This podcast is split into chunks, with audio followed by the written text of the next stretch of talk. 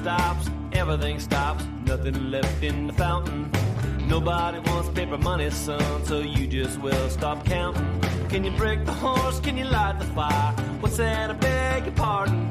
You best start thinking where your food comes from, and I hope you tend a good garden. Getting down on the mountain, getting down on the mountain. Don't wanna be around when the shit goes down. I'll be getting down on the mountain.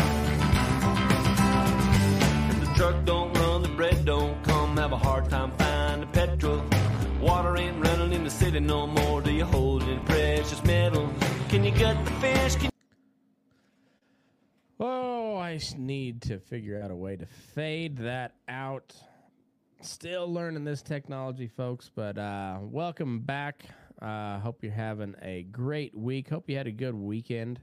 Um, recorded on Saturday with uh, with Tyler Flake. That was fun watching the. It was uh, not live. Um, I mean, we watched it, but the the rodeo had already happened. But anyhow, it was uh, it was a lot of fun. Uh, enjoyed that. Um, this episode's gonna be a little more of a downer, but I'm gonna try to try to make you laugh here and there. Um, I uh, yeah, I've been I've been following the news quite a little bit, and um, and not just here. There's a lot of shit going on here that uh, concerns me a lot. You know, with with pretty good reason, I I think. Um, but I do. I do this. I do think there's a lot of stuff going on um, throughout the world that is uh, alarming, to say the least. And um, yeah, I think we're headed to war. Um, like I, I'm not. I'm not 100 percent convinced, but I'm pretty sure. Pretty sure. Um, you know, I don't. I don't wish it at all. Um, I think that's I think it's a bad bad plan, but uh, it seems to be seems to be where we're headed. And mm, you know, I, I guess we we could start off um, with with the good news. Like, well, start we'll start with some good news, just so so we we just ease into this situation. Um, Brittney Griner is back, baby. She is back, and we only had to give up the Merchant of Death for her, the Lord of War himself. I don't know if you guys remember that movie, Lord of War with Nicolas Cage, best actor uh, in in my generation, hands down. Um, with uh, I mean, just classics after classic after classic. Um, anyway, the guy that he played in that movie that sold all the the former, you know, all, all the weapons to all these different war zones uh, across the world, and and most of the time he was selling to weapons to people on both sides, and he was selling weapons for the U.S. government because they they couldn't be seen in there. Then he was probably selling with the Russians because they couldn't be seen in the you know having a hand in this conflict or another. And the meanwhile, this dude was just raking in cash, um, doing a very dangerous job, um, you know, no doubt, um, but raking in cash. And, well, Russia's got him back now, and we got Brittney Griner, and I think we came out ahead because I'll tell you why. This is for you, Dan Gibbon. One of uh, and Dan and uh, and and Pavel, I'll get one for you here later on. I'm sure one will, will come up, but uh, they're they're at the big swinging swinging Richard level uh, on Patreon, patreon.com slash burning daylight, and they get a sponsored dick joke of the week. So I think we came out ahead on this Brittney Griner trade. So if you remember back here oh, a couple months ago, whenever we had that Russian propaganda video, you know, like time to move to Russia, you know, cheap energy, uh, traditional values, Christianity, no cancel culture, and you know they they've been. Uh, um, well, I guess speaking of this, uh, this Russian arms dealer, we'll uh, we'll go ahead and put a little story about him up. Um, he uh, he is now, I guess he's joined an ultra nationalist party in in Russia, uh, the Liberal Democrat.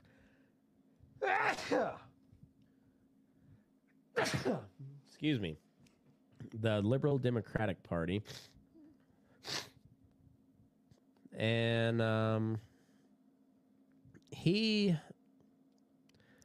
there was there was a um there was some interview with him on on Russian state media. Um and he was talking about the US and, and how he brought up the whole the trans and LGBTQ stuff uh and and how it was destroying society he thought and I think that Russia missed a absolutely golden opportunity to well to kind of dunk on us for for this uh, the trans stuff. You know, I think I think they. I mean, this is this is a, a gal who she was she was sentenced to ten years in a Russian penal colony. So the Gulag, essentially, it might not have been in in Siberia, but a gulag nonetheless. Um, it's probably a nicer gulag than than back in the Soviet days, just since you know they they have markets there now. So I mean that that's that's a plus. Uh, it's not just not everything is um, is run by the state. I mean most of it, but there there is some private enterprise there, and it's not not so private, but it there it does run off of markets uh, somewhat. So, I, I would think it, it compared to the Soviet days, it's probably probably pretty cushy, and um, so may, maybe maybe not. I'm not sure. But either way, with all of like the Russian fuckery that goes on, like all the experiments that they do, not that we don't. I mean, Dr. Fauci still hasn't told us how COVID got out of Wuhan yet. Um, son of a bitch. It was so windy here the other day, and I'm still like it was Saturday, I think. Yeah, Saturday. I'm still just blowing shit dust out of my nose from from then. Uh, so you have a chance. You got this six foot ten um, black lesbian basketball player. She's she's an Amazon uh, of a woman. She is feisty. She's lesbian. I mean, she's got a, a chip on her shoulder. Her extremely tall shoulder. She can dunk, kinda, and she's she's pretty athletic, pretty damn athletic. Like one of the most athletic women basketball players of all time. Yeah, pretty athletic for a la- for a lady. They could have souped her up with so much testosterone, um, sewed uh, like a just a monster cock on her, and, and then I don't know what kind of what size of tits she's got, but I mean like shoot those babies up too and make her like the ultimate Russian warrior and have her like this Amazon goddess leading, you know, with, but with a giant, you know, hammer cock leading troops on uh onto the battlefield. That Russia could have done that, you know. They have the capability. They could have just let the, you know, the Marine guy out that's been there for 4 years. I mean, like are are they tired of feeding him yet? They could have just let him out and spent money on Brittney and made her into a super warrior. It was a huge missed opportunity. And I think we should capitalize. Send Brittney Griner to the Navy SEALs right now. Like, I mean, I mean, maybe let her get some some weight, some meat back on her bones. I'm sure the borscht over there was uh, a little subpar for her liking, but um, you know, let her let her get some some uh, some good food in her.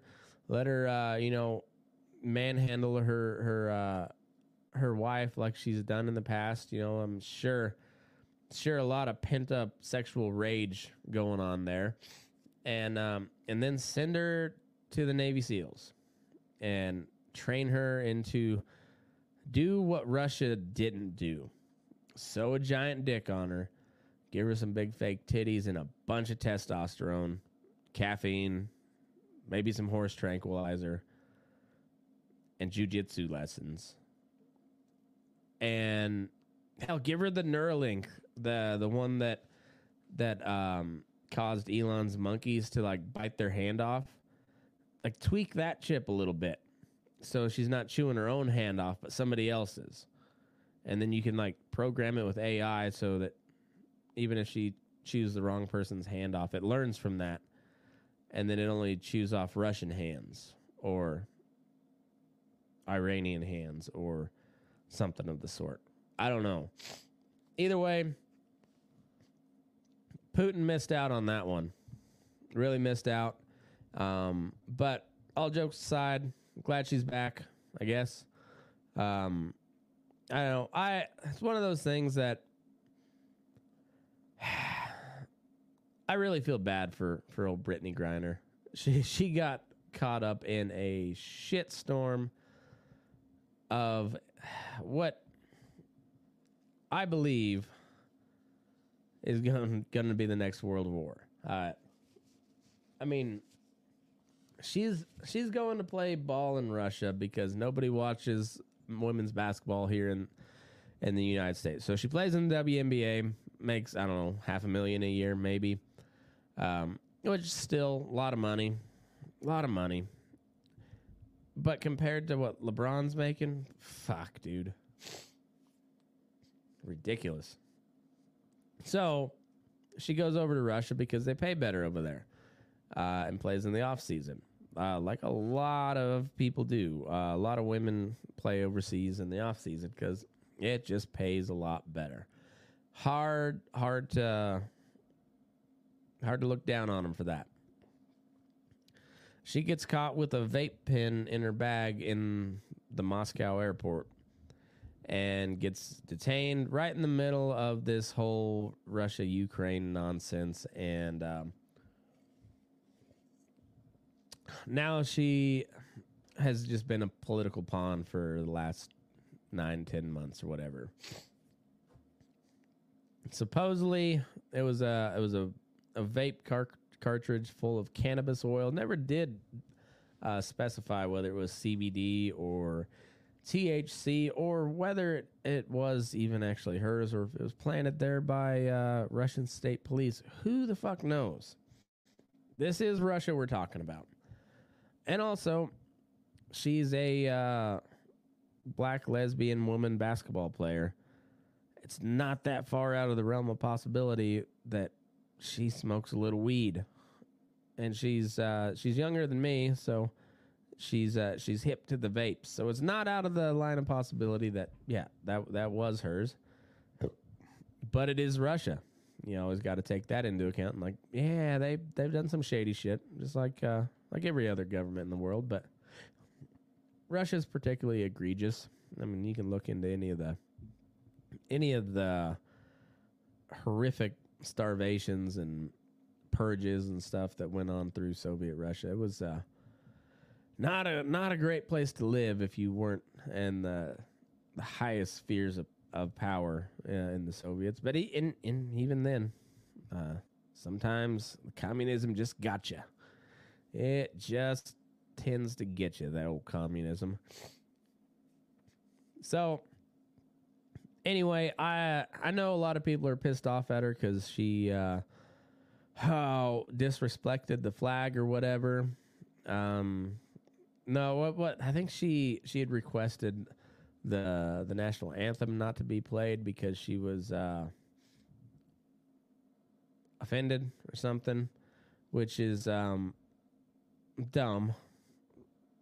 Really dumb. Fuck fuck fucking stupid. But I, I don't know. I I don't find anything particularly egregious about it and, and particularly the backlash of uh, people like like yeah, just let her let her rot over there. Yeah, I don't know. She, she's still American, right? I mean, we're we're kind of kind of halfway supposed to be on the same team, and I I don't I mean, I honestly, I'd be kind of pissed if they, uh, if they, you know, even if they arrested Hillary Clinton in Russia. I mean, I don't like the bitch, but you can't, you can't do that, Russia. Like, fuck off. Don't don't be, don't be pulling these. I mean, Hillary be a little more understandable, a lot more understandable than than Brittney Griner, but like to pull a civilian in that that was a that was a pretty low blow on the on on Russia's part, and so yeah, I'm I'm glad they got her back. It was a terrible trade, but I mean, I don't know. I guess the at least she's back. I mean that. I don't care how bad somebody's speech and uh, opinion hurts your feelings. Like to wish a Russian penal colony colony on them is uh, seems a bit harsh. I ain't that. I don't know if I've ever been that pissed off at somebody to to wish that upon them. Not somebody that I knew, anyways, and and particularly not somebody that I just saw on the TV um, that made me mad. So, um, yeah, I don't I don't understand quite so much that the the backlash uh, against her, uh, especially when the grand scheme of things, she's just she plays in the uh, fucking WNBA. Nobody watches it anyways, so I, I don't know what to be all that upset about. So, uh, good thing she's back, and and on um, I guess on a you know more important point that on that is to get that done the Secretary of State and the Russian Foreign Minister had to at least speak to each other, which that's a good thing. Um, it's it's a very basic first step of diplomacy is to sit down and talk. Whether they sat down and talked to each other or not, I don't know, but they did have some sort of communication and to get this thing through. And so, yeah, them two talking to each other is better than them not. Uh, I would I would assume so. There there's a silver lining and all that, and also she's home, and I wouldn't be surprised if uh, you see see this uh, Russian arms dealer selling a bunch of weapons uh, back into Ukraine to be used against Russia because uh, the dude is a moneymaker. Uh, he's a capitalist. I don't he's a, he's a fucking arms dealer. I don't I don't think he's uh, hardcore. Well, they said he joined joined the you know the uh, ultra nationalist party, but I, I think that guy's just out, out for the money. Um, we'll see. Who knows? But to explain even further why I believe that we're going to war, um, we started off. Um, talking about Russia, Ukraine, because that's that's the most um, that that'd be your odds-on favorite, I suppose, as to where this is all gonna this is all gonna pop off. So you've got Western Europe over here, UK, Germany, uh, Sweden.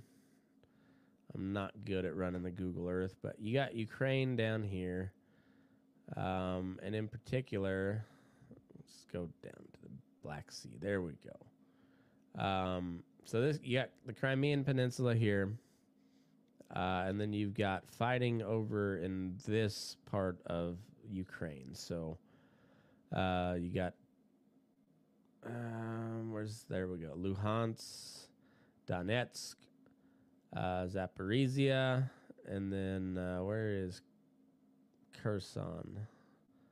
I believe it's over here, maybe. Yeah, yeah, Kherson over here. So, essentially, since the start of this war, Russia has annexed here, um, here, here, and here. So there's still kind of a region yeah, yeah. So they got they got essentially they got a land bridge going from mainland Russia over to um to Crimea. They they were all the way up in where was where was Kherson the the city, but it was it was over this this river. So Kherson, the city over here, but now they are back on this side. Um, after they they kind of annexed this, it, it's kind of ground to a uh, stalemate. Um, one of the big escalations was over this little bridge right here, which uh, connects Crimea to the Russian mainland. Uh, Ukrainian special forces blew that up with a truck. Um, didn't completely destroy the bridge, but it did a lot of damage, and that was the main thoroughfare for them to to move equipment across uh, into Crimea and then supply these southern regions, as well as going. You know, they had they've got stuff over in here uh, going through uh, Luhansk and, and Donetsk. I hate trying to pronounce all these Russian names um, and Ukrainian names, but anyways, it's uh, kind of a stalemate.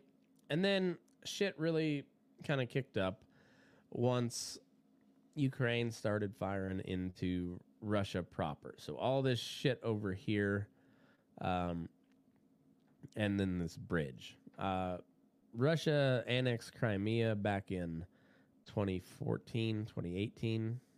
It was 20? No, it was 2014, I believe. And um, the world hasn't really recognized it, but they kind of just allowed it to be. They still consider it part of Ukraine, but they're not real, I guess, married to the idea.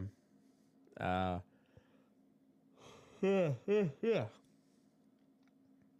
Sorry about that. I I recorded a whole episode and my microphone was on mute, so that that was neat. Um, but anyway, this this bridge is definitely Russian territory. Russian Russia built it. Whatever is one of like Vladimir Putin's uh, shining achievements or whatever.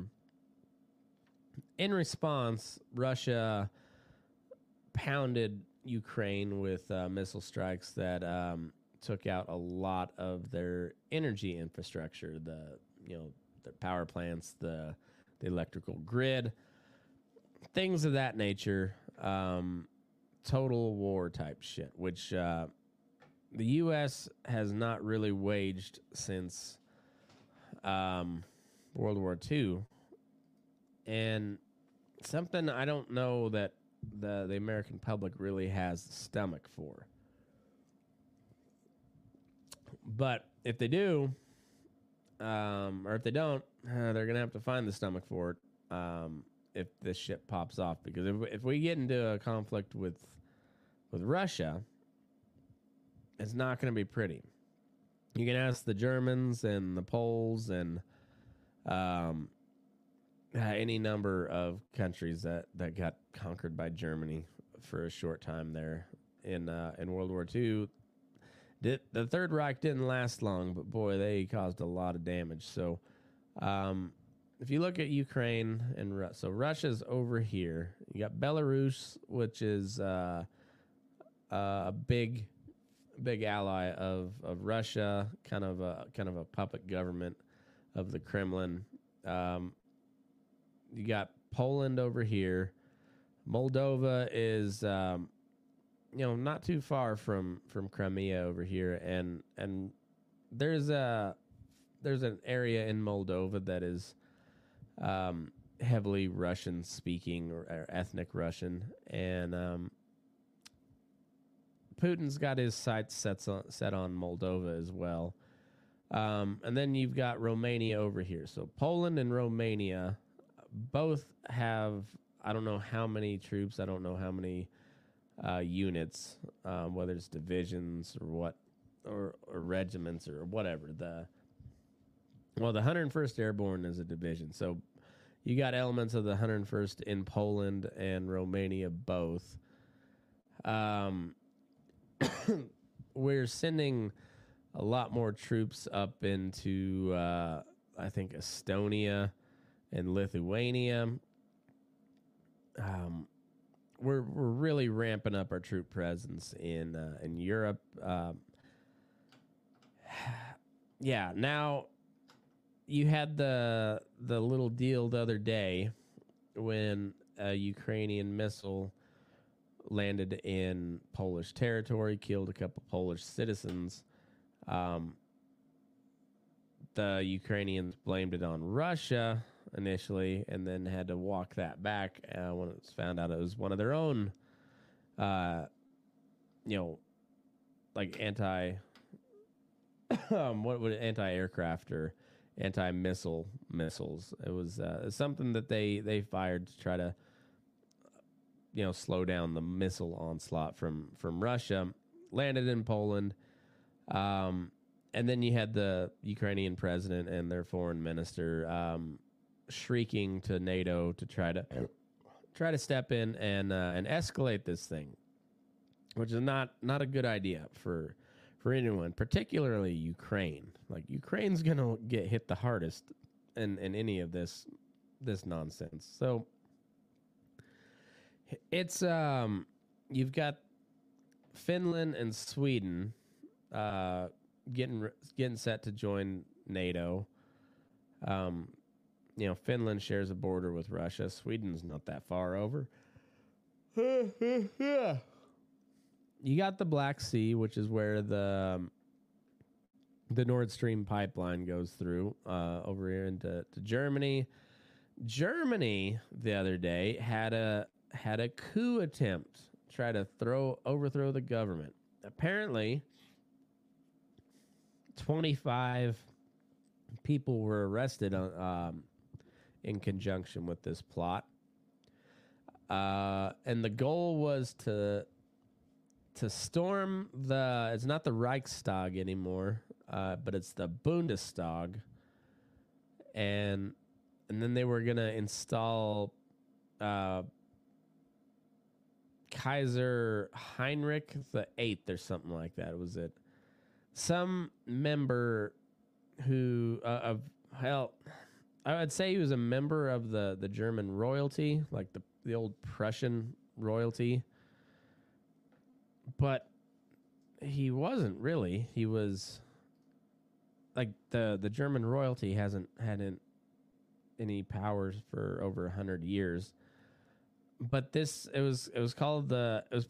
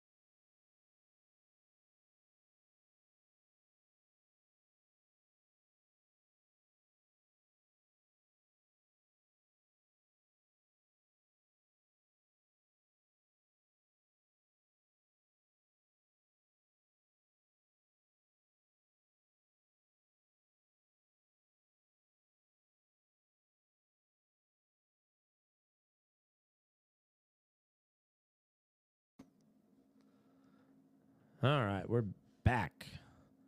Um, I don't know what happened on that one, but I think uh, my my audio is still good here. I think so. Yeah, we're good. All right. Well, anyway, um, this Reichsburger movement did not get very far. They uh, they got arrested, and um, but even though this seemed like it was uh, a big old nothing Reichsburger.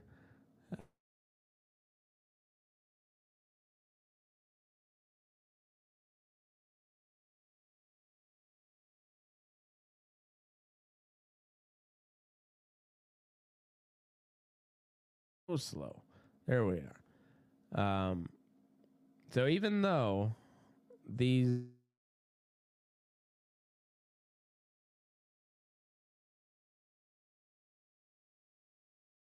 uh, the the the beer hall putsch, um, you know, which is a failed coup attempt, um, and well, they tried again and they they succeeded for a while, anyways. So the more you see these high energy prices in Germany, and um, and the more this this war in Ukraine slogs on, um, according to both um, sources within the the Department of, Defense, and then um, there was a, a video from the EU president the other day. Uh, maybe I can pull that up. That uh, according to to the DoD, Russia has has uh, lost about hundred thousand troops killed and wounded, um, which is that's a lot. It's a lot. But so have the Ukrainians.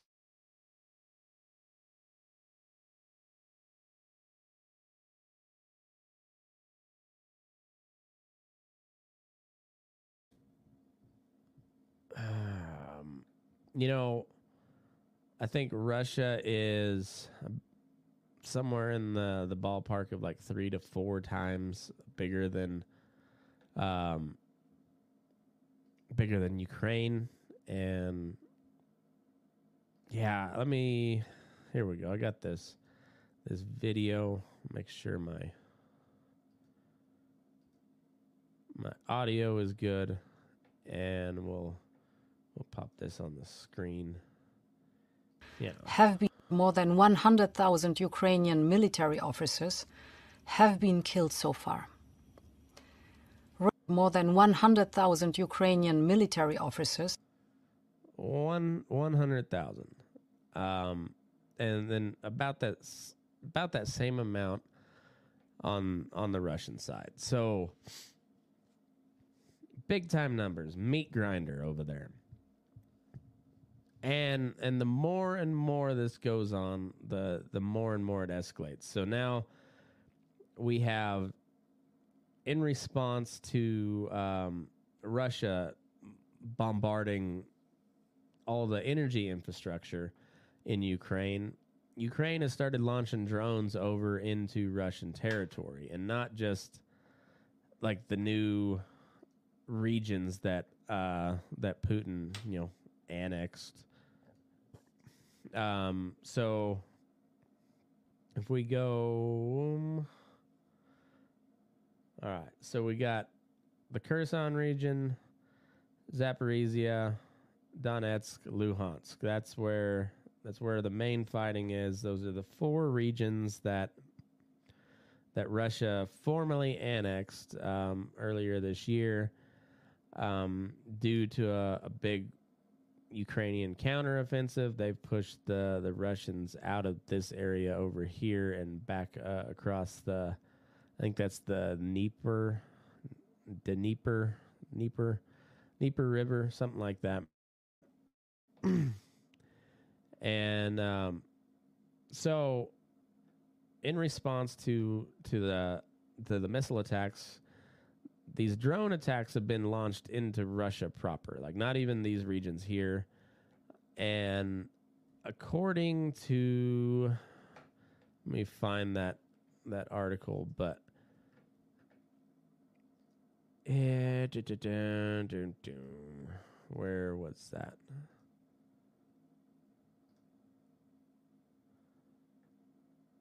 Um, here we go.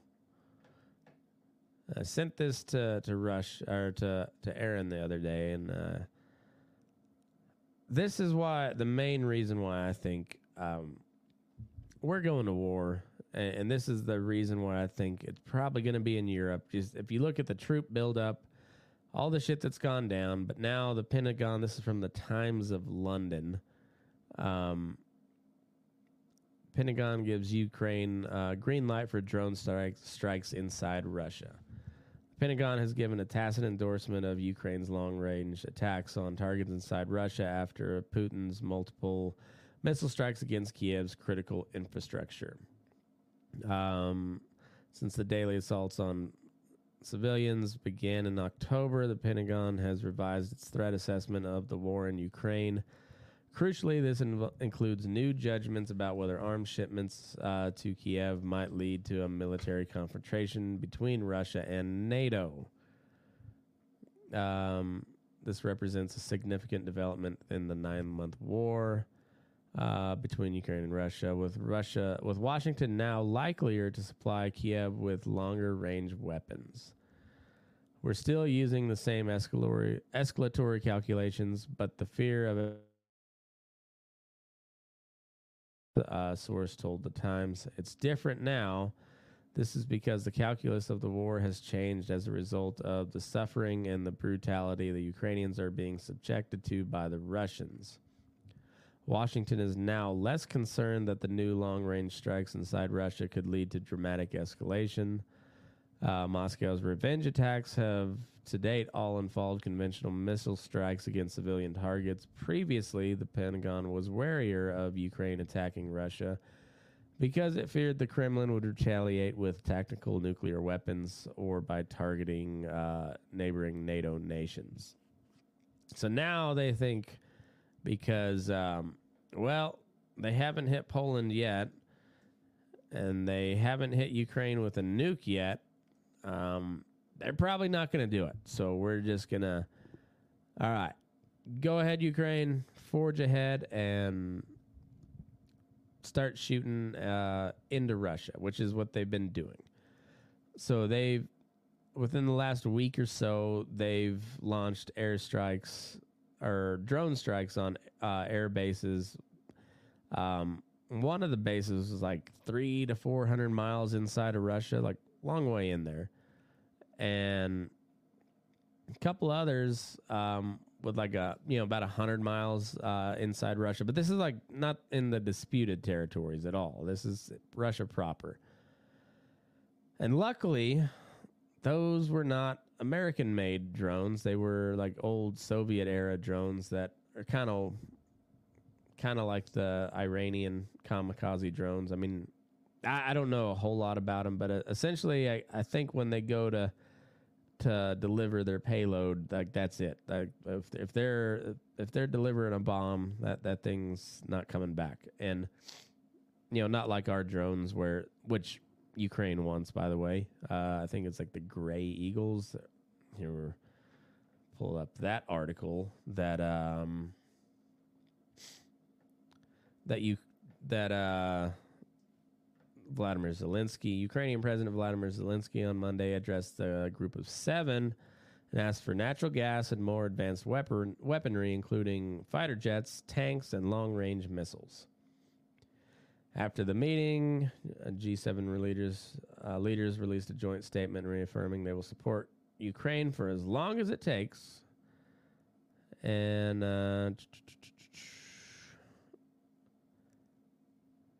Yeah, they were can't can't find that uh, article, but I they were they were wanting one of our drones systems in particular that uh, can stay stay in the air for like uh, over a day. I think like 25 hours or something like that, and has uh, has a range of like 250 miles, which is like that's that's enough to damn near strike Mos- Moscow from from certain parts of of Ukraine. I think. Um, either way, that I mean, 250 miles. That's that's quite a ways. And the drones that we they want of ours, uh, you can put Hellfire and um, I forget what the other missile um, that you can that you can mount on there and fire from there. that's um, that's not a great thing when we're staring down the barrel of um, nuclear war.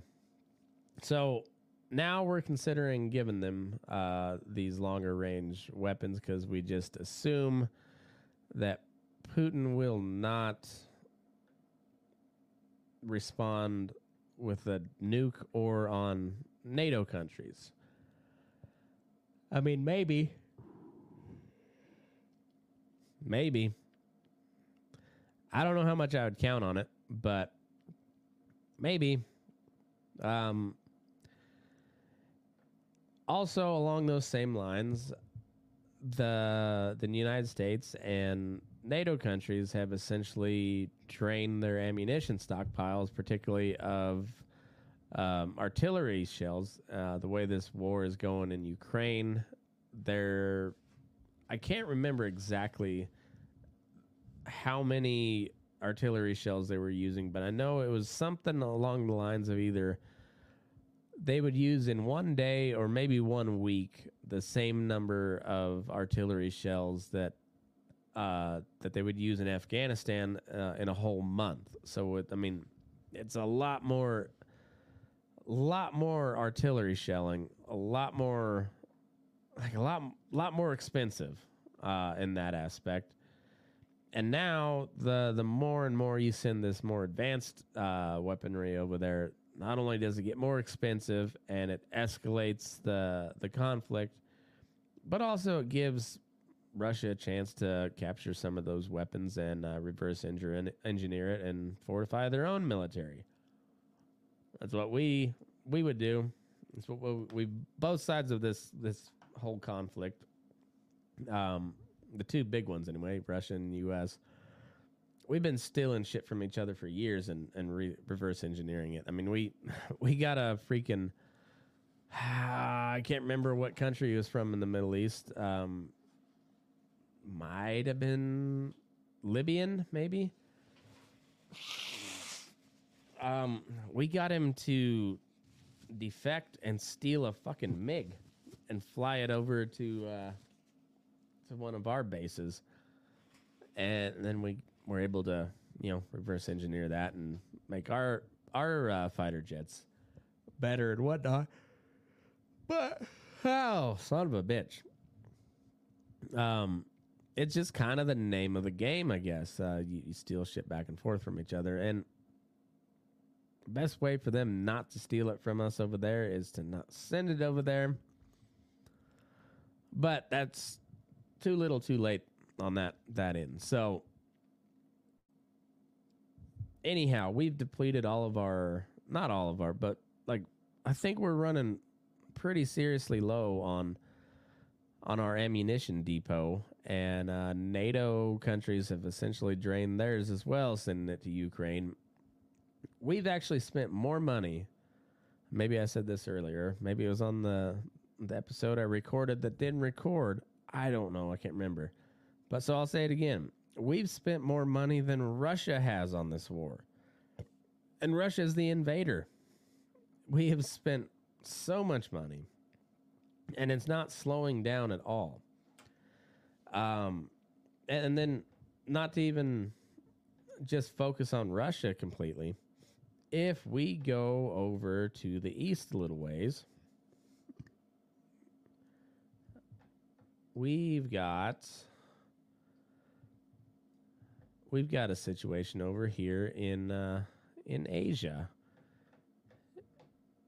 and it's not real real handy either. So you've got Japan over here. You got North Korea over here. Not too far away from each other. North Korea, Pyongyang, and then Tokyo is where is it? It's over over here somewhere. Tokyo right there. There you go. Pyongyang to Tokyo. Um, mind you, you know, um, North Korea has weapons that are capable of capable of hitting like Guam and, and Hawaii and maybe yeah, so you got Hawaii over here. and I think maybe they can they can hit California with their their ICBMs. And they've been just firing missiles left and right over the past couple of months, just uh, stirring up some shit. So you got that. And then you got this cool little situation over here uh, Taiwan. If uh, you remember back in history, post uh, World War II, after the, the Japanese got nuclear bombed and, and uh, gave up like a bunch of pussies, um, we were left dealing with the shit show aftermath of China, which part of it used to be a, uh, a British colony Hong Kong over here. Um, and I don't know, there's uh like there's a whole sordid history um with with uh China and Korea and all, all these all these Asian countries and and uh, colonialism. Uh, but essentially after after World War II, uh, even though you know India and a lot of a lot of Asia was colonized by by Britain and France. They were too fucked up after the war to be able to to do much about it. The only only countries that really had had any sort of might left was us and the Soviet Union. But in particular us because we didn't get invaded. We didn't have to fight off the Nazi army on our own soil and uh, we didn't have to dump 12 million troops into that conflict. We we sacrificed a lot, but nowhere near as much as Russia did. So therefore, we came out way on the better end of the deal. And uh, so here we are in China after we dro- drove out uh, the Japanese, bombed the absolute bejesus out of them, and then went ahead and nuked them twice. Um, we got China's just uh, simmering over here, and this big civil war breaks out between Mao Zedong and the communists, and Chiang Kai-shek and the nas- the nationalist Chinese army. Well, the communists, being the the great promisers of everything that they are, they promised all the things, and uh, they ended up winning that civil war and Chiang Kai shek and the nationalists, he uh, they tuck their tails and run, and they head over here to the island of Taiwan, where they've essentially been their own country, um, just not uh, just not recognized by the rest of the world, I guess. And um, so it's always been kind of like, yeah, sure, Taiwan, you're you're your own thing, but we have a one China policy, meaning that there's only one China. There's not Chinese Taipei. There is China, and that's it.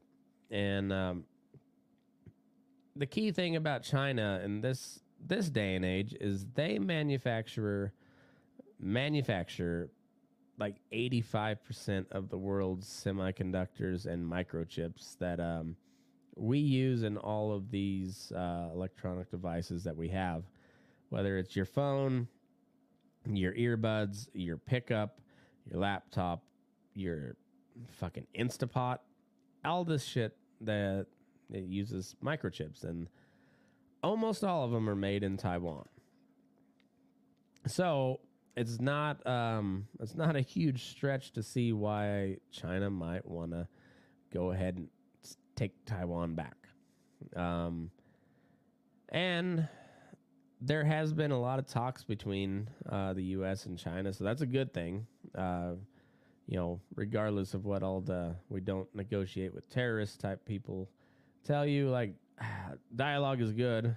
Sometimes it doesn't go anywhere. Sometimes it does, but uh, to de-escalate something of this this level, like man, you've got to be able to to talk to people and um, and figure that shit out. So now we'll go back to the west a little bit.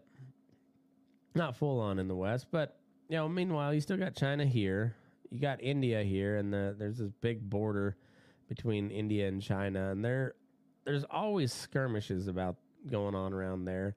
Um, Myanmar, which used to be Burma, right over here, um, they have got a lot of lot of political strife going on in their country. Um, Pakistan and India hate each other um, real bad. They don't like each other at all. Um, and they both got nukes, so that that's that's neat.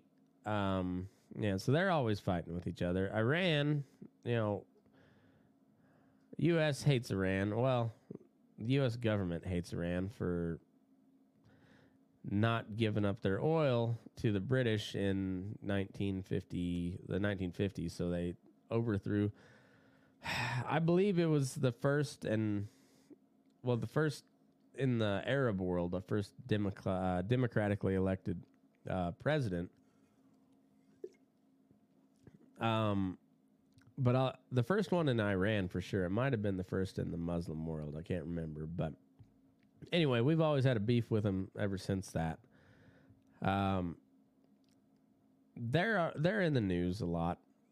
Israel hates them. Israel's over here, um, in this little this little area here. Um, they they've got a they share a border with Syria. They're launching airstrikes in Syria on an increasing basis. Um, they've been bombing Syria for quite some time. They, you know, Syria and, and Israel lob bombs back and forth at each other all the time. Um, you got Turkey, who just suffered a uh, suffered a uh, a terrorist bombing in Istanbul uh, here a couple weeks ago they're blaming the Kurdistan region of uh, of Syria and uh, and this group called the like the PKK. I think I don't know what that stands for, but essentially they're Sunni Muslims and they control this. Uh, let's see, Kurdistan. There we go. So this Mm. Kurdistan, Syria.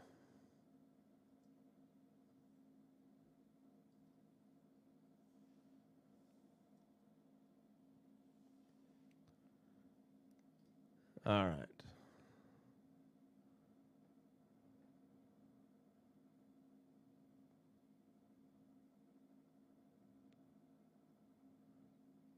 All right, so you have this region up in here in northern Syria that the borders up against Turkey.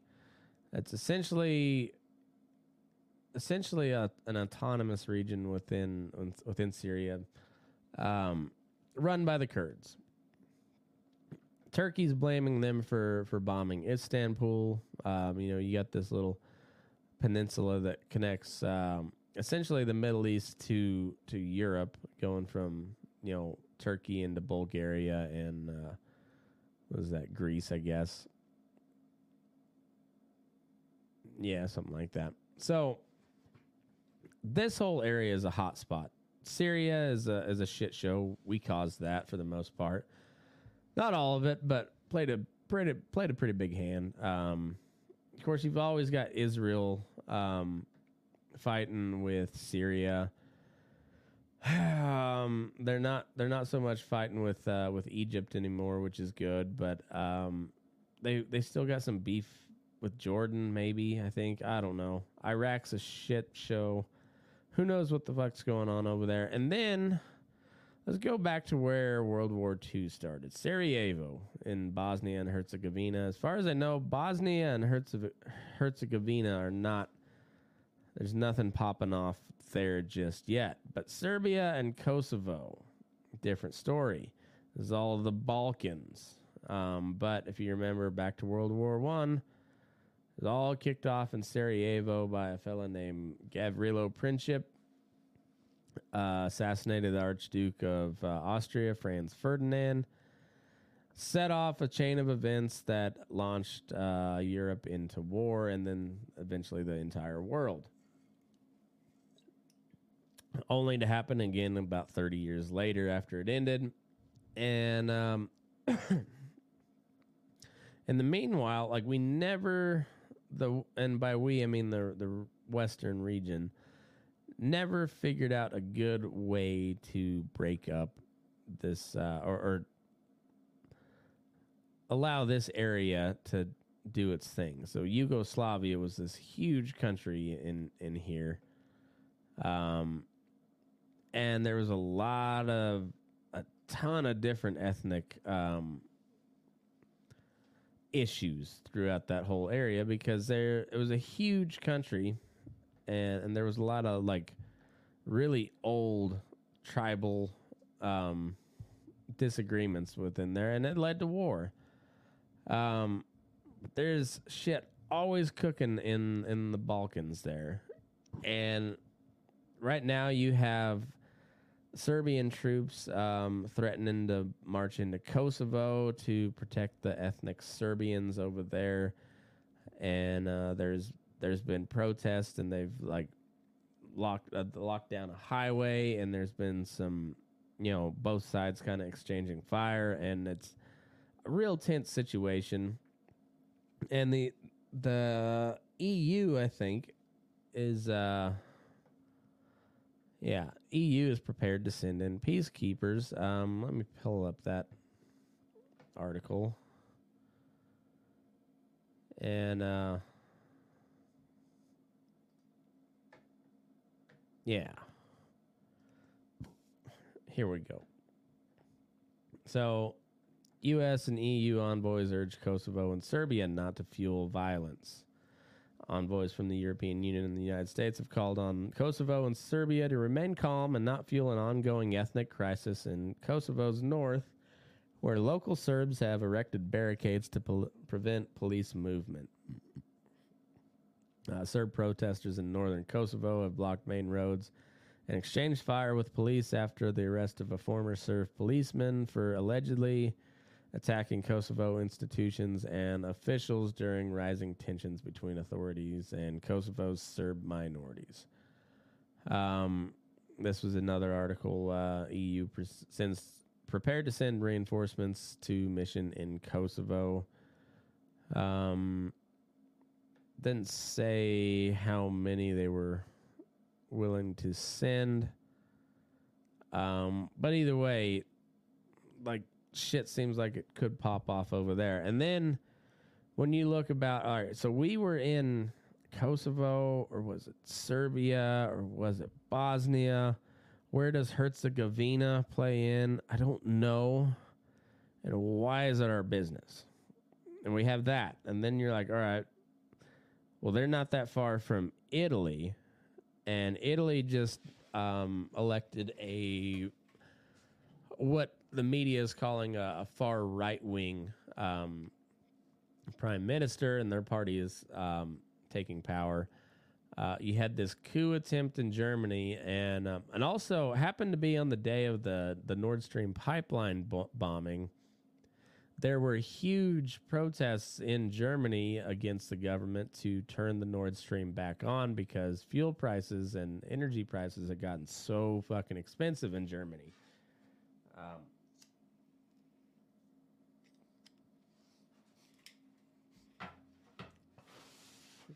one of the things that allowed the Nazis and and uh, and fascists in general to rise to power in in Europe was the shitty economy.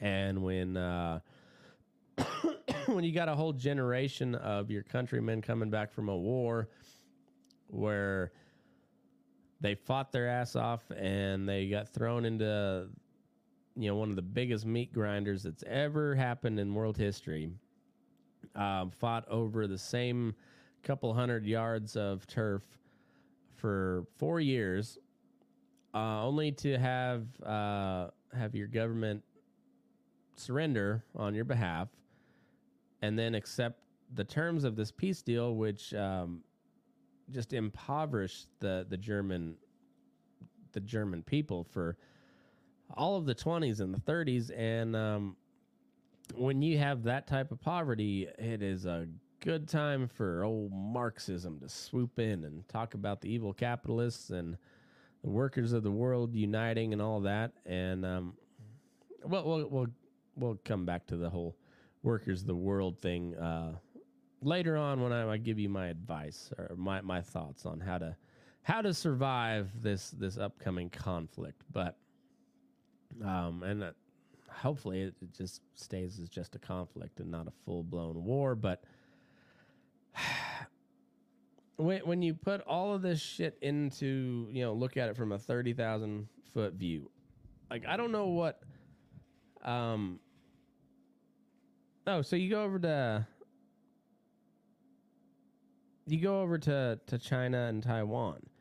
Well, Taiwan is not really part of China anymore, but China still claims it, and the rest of the world like talks about something else when China brings up uh, you know Taiwan and you know that we got the one China policy, which means Taiwan's still kind of part of China, I guess.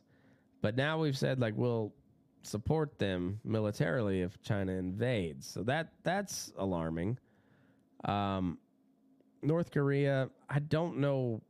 I think they just want people to know they got nukes and uh, and they're just trying to get some sort of con- concession somewhere because uh, well, their people are starving um, by design and they don't have a whole lot of industry. Um, but they do have a lot of weaponry, so they're they've been selling artillery shells to Europe. I mean, to not to Europe, to to Russia, because uh, Russia's in the same boat as everyone else in in Europe and NATO of uh, depleting their stockpiles, because they didn't think this thing was going to be that hard. It's amazing the hubris every time they one of these fuckers starts a war. They're like, "We're going to be welcomed with open arms." Never happens. Doesn't happen. At least I haven't seen it yet. Um, and maybe they initially welcome you with open arms, and then they start uh, car bombing you and shit like that. Um, anyway, then so I don't I don't know what North Korea's got going on, where, where they're where they're headed. Um, but I do know that Japan just ordered a bunch of Tomahawk missiles, which have a long pretty long range, uh, long enough range for them to strike North Korea and probably China and Russia as well. Um, and yeah, that's a big deal because it's kind of an about face on Japan's uh, military philosophy, which before this was they called it pacifist, but uh, essentially it was just all self defense weapons. If it if it had offensive strike capabilities, they just said nope, we're not going to do that. We learned our lesson from uh, our brief stint in Japanese imperialism, but now they're they got some Patriot missiles on or Tomahawk missiles. Tom, Patriot no Patriot missile system's the one going in in uh, Poland, which is uh, it's a missile defense system, I guess. Uh, um, it's mostly used to shoot down um, ICBMs and whatnot. But the Tomahawks are definitely um, an offensive weapon, and they've got the range to strike some really bad guys that could start some really worse shit for the rest of the world. So keep an eye on that. Um, there's there's just a lot of this shit going down, and then and then it, it's all for me. It's just like I don't know where it's gonna pop off. I I would my my bet would be Germany has something to do with it, and um, I, I just yeah I got to go with the odds on money that it's probably going to start in Europe. Um, and that's going to mean a bunch of things, but the the main thing that's that's going to mean is it's going to take a lot of money, and uh, we're going to have to mobilize like we haven't mobilized since World War II. Um, number two, that means the draft's probably coming back too. Uh, you're not going to be able to take on Russia and or China and or North Korea and or do something in the Balkans and or still continue to try to police the Middle East and North Africa and or maintain security here at home and or you know try to make sure that the Mexican cartels don't get too powerful. I'm gonna take a lot more than a than an all volunteer fighting force to to do all of that. Uh, and so yeah, this shit pops off. You can count on the draft coming back. I, I think that's I've like I said I've been wrong before, been wrong on a lot of these predictions, but I think that one you could probably take to the bank if uh, shit pops off in Europe, and then that leads to uh, shit popping off elsewhere. Mm, yeah, we're gonna need a lot more troops than we got now.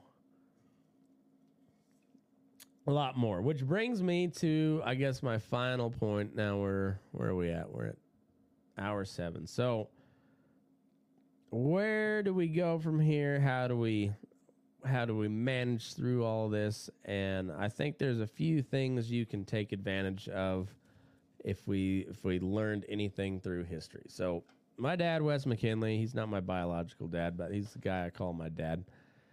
Uh, and then his his younger brothers. My dad's oldest of uh, of six boys. Uh, Uncle Dave was uh, the one right below him. They both received draft notices to go fight in Vietnam. Um, my dad was working for a farm or working with my grandpa on a farm ranch operation. Uh, Uncle Dave was in school, didn't have a full time job. My dad got a deferment uh, Uncle Greg or Uncle Dave uh, was drafted, went to Vietnam. Donald J. Trump claimed he had bone spurs. He was also going to college. Did not go to Vietnam. Um, while a bunch, a bunch of other regular working class folks, black, brown, white, yellow, all got drafted, sent over to Vietnam to fight um, get yourself a deferment because this one over in Europe's going to be pretty ugly. And I don't know if the U.S. military has ever been in a war where the enemy is using drones to shoot back against them. I know we've got we've we've got a lot of a lot of experience in um, picking apart terrorist cell groups in in Middle Eastern countries, but the last time we fought a major power was uh, well, the guy that we're fixing to go fight was on our side back then, and um, I liked those that scenario better because uh, Germany doesn't have very many natural resources. Uh, so I, I mean, I, I'm I'd be fine reversing this scenario and having Putin on our side, and we're fighting Germany. But that's not how it is. It's not how the world works, and um, yet I don't know. Germany is interesting. You had if you take this coup plot, I don't know how big of a deal it actually was.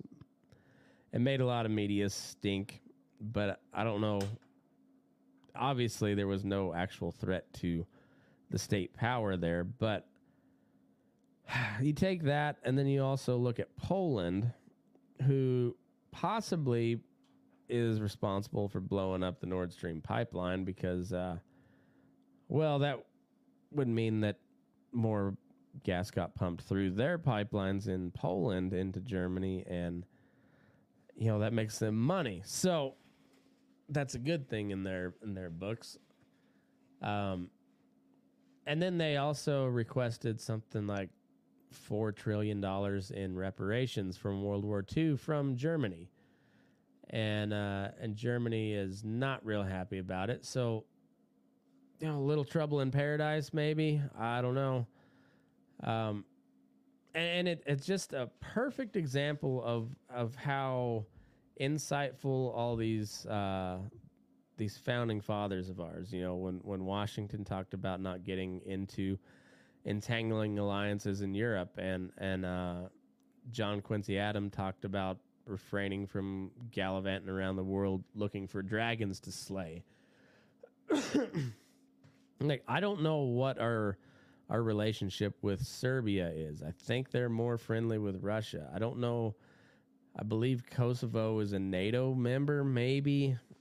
I, I, I, don't know. And and for you folks out there that don't pay attention to this at all, and you're just hearing it from me, like,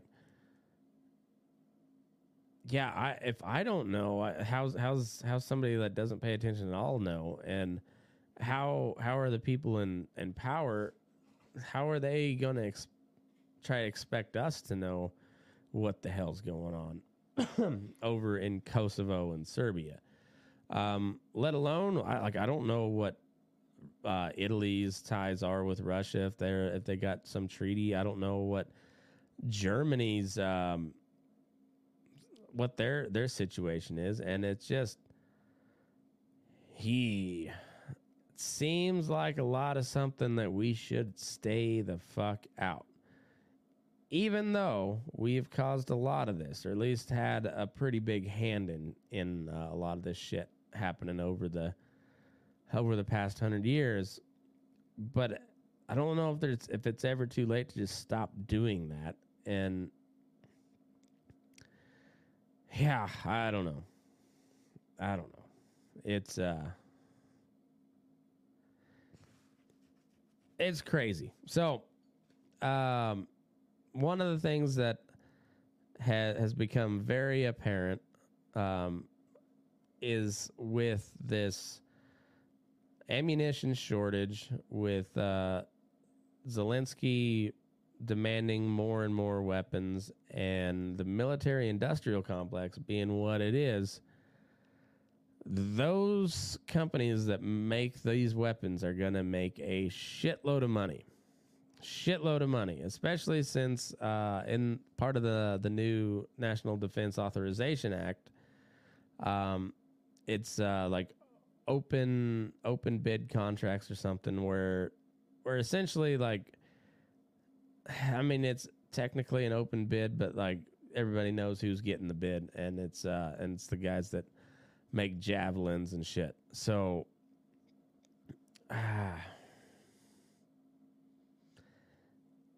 that being said, like when when uh, with when all these contracts start kicking in and and we're trying to replenish our own stockpile as, as well as as keep uh, Ukraine in business. Yeah, I I would say like if you're if you're uh, kind of thinking this cowboy shit's not paying so well, I would go get a factory job at Lockheed or um, Raytheon or Boeing or General Dynamics or any of these these major like go take a look at, at what the, our military is using right now. Find who makes those products and this is not financial advice, but it seems to me like a dumbass podcaster, those would be solid investments. But I don't know. I'm not a financial advisor. Uh, I do know that a lot of companies that make those uh, those munitions and whatnot are union labor. They're union job. That's another thing I would recommend if you don't have a good uh, a good situation where you're at cowboying. There's no shame in uh, go working in a factory for a little bit to to get you some money. Uh, those union jobs in the factory, the work might suck. Probably not as bad as a cold day of horseback, you know, when when it's just windy and miserable and you got a lot of shit to do. I bet the factory ain't that bad compared to compared to uh, this past Saturday, you know. Um, so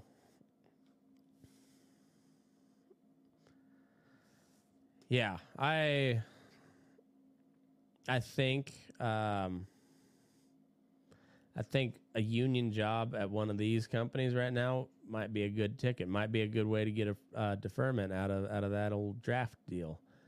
Um, but I mean, if, if you're dead set on like being being the American badass and and and joining up, more power to you. Um, I respect the hell out of it.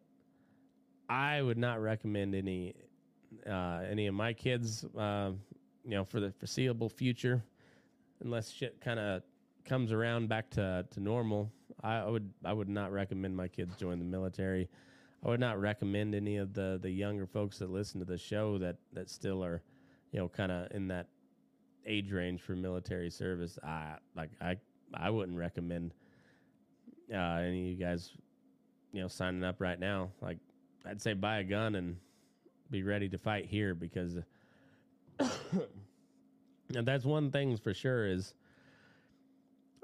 short of uh, full on, you know, thermonuclear war, we're probably okay over here. We got the Pacific Ocean between us and Russia and China. We got the Atlantic Ocean between us and Europe and Africa. And uh, we've got a government to our north that is run by the biggest pussy I've ever seen in my life. And then we got um, very fertile territory for the taking. I would I would advise. Um, and I'm not I'm not a hawk. I'm not a not, you know I'm I'm very for, for the most part I would I would say very non-interventionalist, but Mexico's broke. Like that that that whole country is just fucking broken. Not broke wasn't a good word. Broken. I, I don't know how you fix that shit. Um, we had a we had a big hand in that with the with the drug war and I don't know. I, I don't know how you fix that. Um, but it seems like maybe maybe this might be one little case where imperialism ain't that bad. Um, it could backfire horribly, but eh, what are you gonna do? Um, but I, I would highly recommend getting involved in your local politics and, and particularly with people who are of the the mindset to tell the federal government to pound sand and let us live our lives like those are the type of people that you need to get at the local and state level um, personally i would spend some money in stocks i would look at all of these uh, these defense contractors and see see what their bottom line is, see what the the records say, and maybe maybe it's a ends up being a clean puff piece, and so, maybe you break something huge. Who knows? But I uh, I think independent journalism is going to be huge going forward. Um, know how to use the internet. That's always a good thing.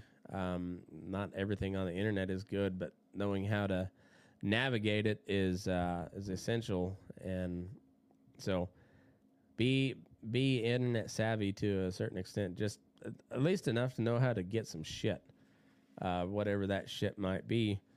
Um, and if you do end up uh, end up in Ukraine, Godspeed, man. It's uh, it's gonna be a long fucking winter.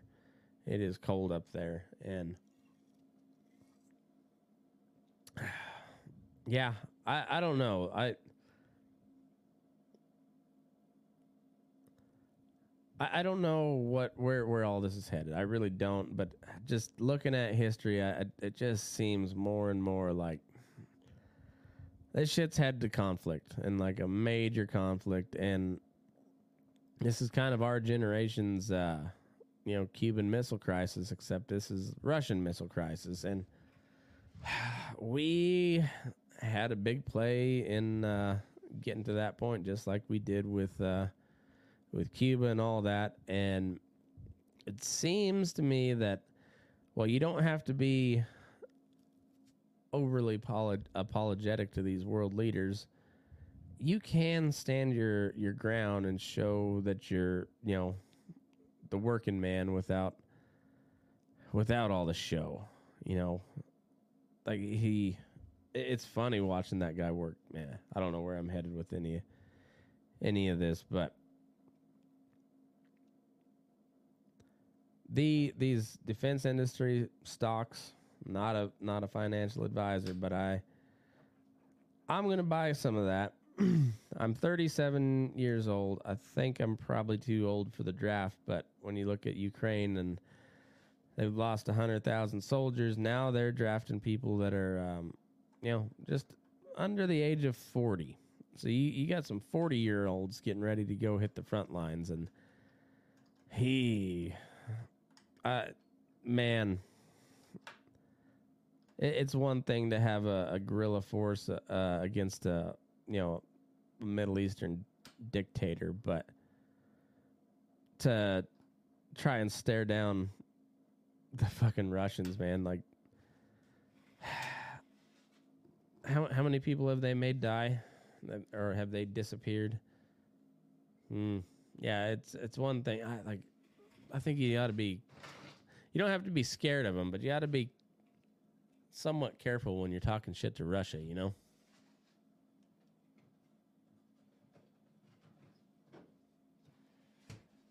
Um, one of the one of the reasons I, I I'm pushing for this union job deal is, for whatever reason, on the conservative and libertarian side of the political spectrum, there has been almost no effort whatsoever to get in the good graces with uh, the labor unions. I'm not a big labor union fan myself because I don't I don't like socialism. I hate communism. I hate them both but I also understand the power of, or I can see the power of collective bargaining. And in today's day and age, I think it's going to take a lot of worker strikes to to claw back any semblance of normalcy. You know, the the crazy part about this COVID stuff is not only did uh you know it locked people down and screwed up the, the supply chain and all all of that. but it just riled up tensions uh, domestically and you know and foreign tensions as well. I mean, just like people are were so on edge and I, I don't know. Like if you're a young guy, I don't know exactly how you go about getting a deferment outside of working in agriculture. But if you know, if we're headed the way of, of Netherlands, where that's not going to matter much anyway. Netherlands is just trying to get rid of their agriculture sector all kind of altogether. They uh, they it was a one time buyback uh, offer that was like was above market price or whatever that they're the Dutch government's offering these farmers and ranchers to just quit, stop doing agriculture. And um, if they take it, great. If not, you're to have it taken anyways. And we're fairly decent friends with the Netherlands. And so if you don't think they could try that here, well, they definitely could. And anymore, I wouldn't put it past them if they if they did. I mean, it just seems like something maybe they would try.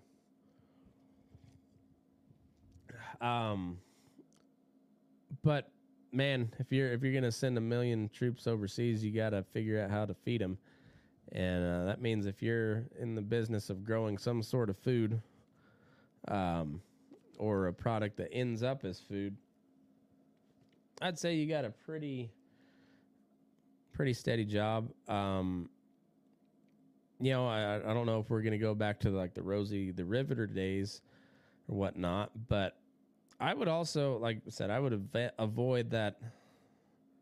I would avoid that army military like the plague if I could, because I, I, I have no faith in in in the leadership whatsoever, and I it just pains me to think of, of the number of lives that will be wasted on this fucking border squabble between a couple of old dudes. and just it's crazy. And then like that that's kind of the the feeling that a lot of the the union guys have. And It's like, ah, well, fuck this company, but well, you know, if we stick together, we can make things a little bit better. And and I'm I'm all about that a little bit. You know, like I, am I'm, I'm pro business as uh, just about anybody on earth, but sometimes uh, business business needs to be put in check because they're they're fucking up too much. And um, I don't know. I think the labor's the labor unions used to kind of do a pretty good job of it anymore. I, I'm not sure what the labor unions do uh, besides just give money to Democrats, but I don't know. Maybe you get a couple uh, conservative type guys working in the same factory, and they, uh, you know, one of one of them or both of them gets gets on as a union rep and uh, and kind of changes the course of how an organization like that goes. Especially if you got a bunch of people uh, jumping on board and another, you know, and some new people doing doing the same thing. I, you know, don't don't let these these people be the only ones that if they're gonna send us into a stupid war, let's fucking make some money on their backs, you know. Just follow follow their where their money's going and put your own money down. They seem to be pretty good at playing that stock market. Um, and if you do get drafted, man, it shouldn't be too hard for you to move up the ranks given uh, today's nonsense who they've been like recruiting to the military just more and more just 50,000 shades of gay that that we we're being bombarded with nowadays. Um yeah, I, I don't think it'd be hard to skip over uh somebody for a promotion that um requests for certain pronouns to be used. I mean, it's, it's your you're getting ready to go fight in the the most lethal fighting force the world has ever seen. You're worried about fucking pronouns. Now get the fuck out, or give you know give me 50 push-ups and then get the fuck out. Is be like what a what a drill sergeant would say to that horse shit. So, like if you do get drafted and uh, and you're reasonably comp- competent and uh, have some s- survival skills, yeah, you'll probably make a pretty good officer. Uh, that other guy wouldn't. So, uh, try to be try to be a good leader.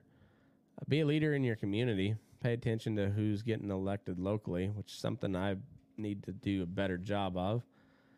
And if push, comes to shove, like run for office so you can speak out against this nonsense. Like it's just insane how much money we've spent on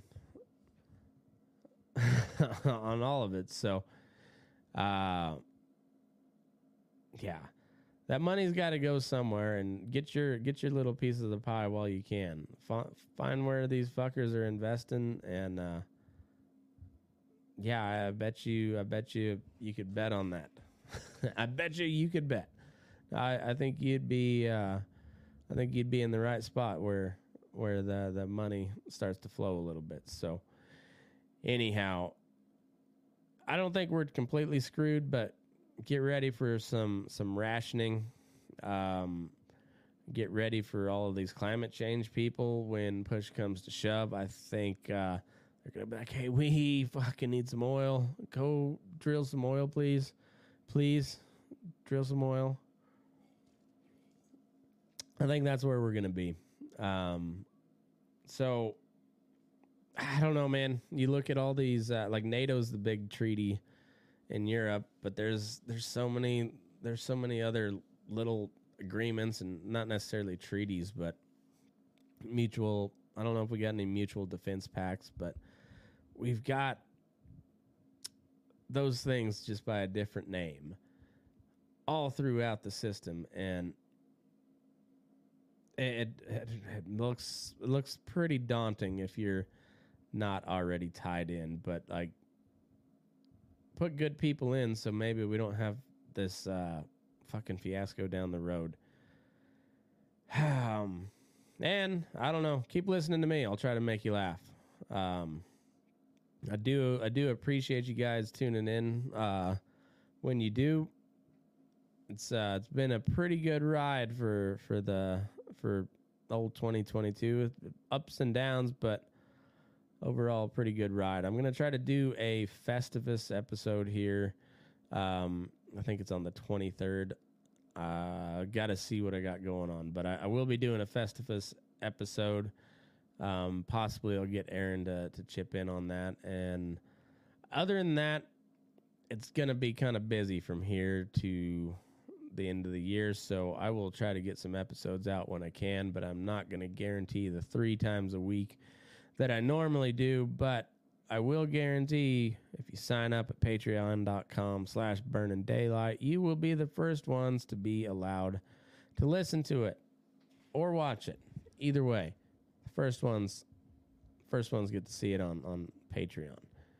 Um yeah, if you would go check out my uh I'm a brand ambassador for for Bub's Natural Naturals. They uh, they sell collagen peptides and uh, MCT oil and apple cider vinegar vinegar gummies. Uh, they're gonna have a coffee coming soon, but they're it's a really good company named after one of the guys that uh, that was killed in the Benghazi raid back in uh, when was that 2012 and uh, 2016 2012 I can't remember um, either way, uh, Glen Bub Doherty, uh, he was killed in Benghazi. His his best friend started this company and uh, named it after him. It's good stuff. Um, collagen's supposed to be really good for your hair, your joints, your nails, um, your skin. It's uh, they call it like the fountain of youth uh, stuff. Is it true? I don't fucking know. Probably not. But it doesn't uh, affect the way my coffee tastes, and it does seem to maybe maybe my my joints feel a little bit better. Maybe we'll see. Um, but if you buy it, use the promo code Burning Daylight. I'll get a little kickback, and uh, you'll be helping the show in that way too. So please go do that.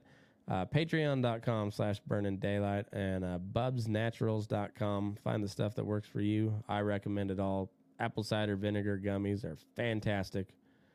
Um, the, the MCT oil helps you take vitamins in the morning if you don't eat.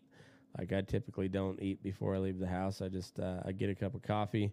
Now I do a scoop of uh, of collagen, do a scoop of MCT, blend that bitch up, and uh, then I take my vitamin. And I don't I don't get nauseous from it because uh, I got a good lipid in my stomach for the vitamins to to bind to and whatnot. I don't know I don't know exactly the science, but Either way, um, I've been rambling on long enough.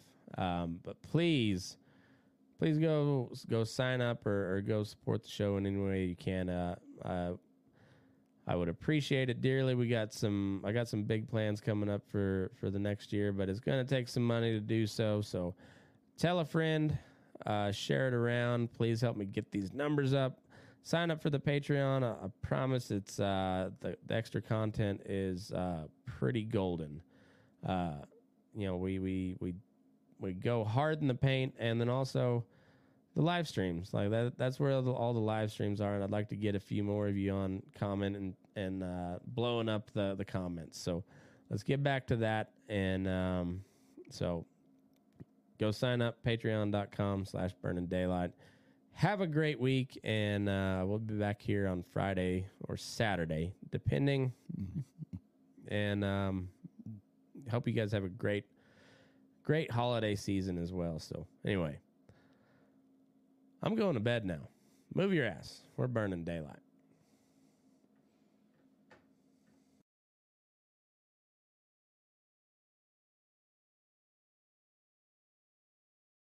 You read the sky, what's that about oh, overcrowding? You ever seen a man?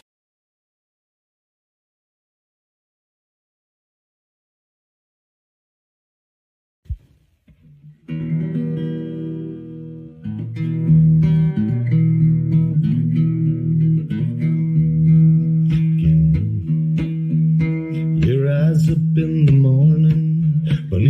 stars so bright.